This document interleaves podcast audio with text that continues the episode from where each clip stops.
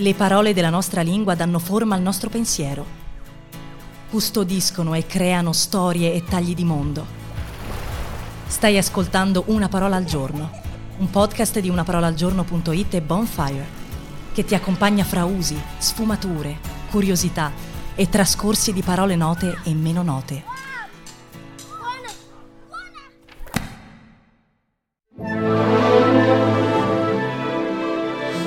Questa settimana raccontiamo etimologie sorprendenti. Oggi, paragone. È una parola semplice e basta, che frequentiamo ogni giorno. Ma per comprenderla nella sua interezza ci occorrerà l'aiuto dell'etimologia, che ci porta su rotte inattese. In particolare qui, sull'antico commercio di oggetti e monete d'oro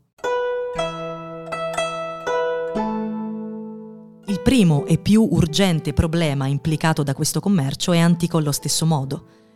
Come fare il saggio dell'oro? Cioè, come posso sapere se questo pezzo di metallo giallo che ho in mano è oro zecchino, se è una lega truffaldina o pura mondiglia?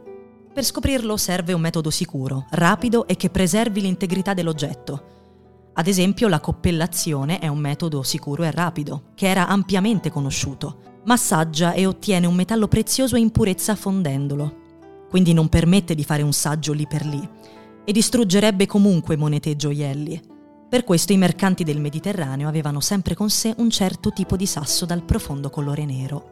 Alcune varietà di diaspro nero hanno un colore perfettamente omogeneo, uno dei neri più cupi che si trovi in natura, simile a quello dell'ossidiana o dell'onice. Spaccato in piccole lastre, si ottiene la proverbiale pietra di paragone, che prende il suo nome dalla procedura di saggio.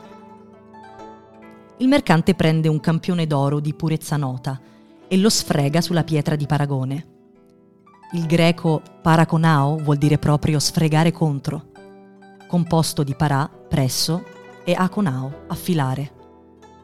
L'oro di purezza nota lascia così una striscia dorata con un certo tono di colore, poi il mercante prende il pezzo d'oro da assaggiare e sfregandolo fa una striscia accanto alla prima.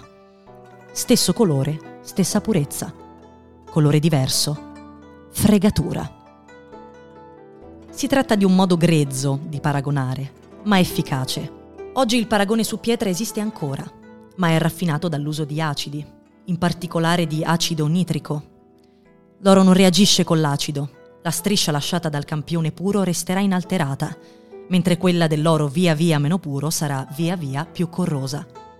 Chissà quanto era facile vedere qualcuno che paragonava nei mercati mediterranei. Certo è facile comprendere come un'immagine del genere, tanto suggestiva e di presenza capillare nelle città, abbia invitato i significati figurati di comparazione, fare un paragone fra due vini, di similitudine.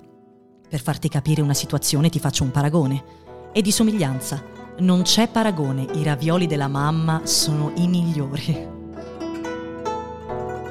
Ed è meraviglioso che significati tanto cardinali, tanto fondamentali per il pensiero, traggano origine dal nome di un sasso nero che correva terra e mare nelle sacche dei mercanti.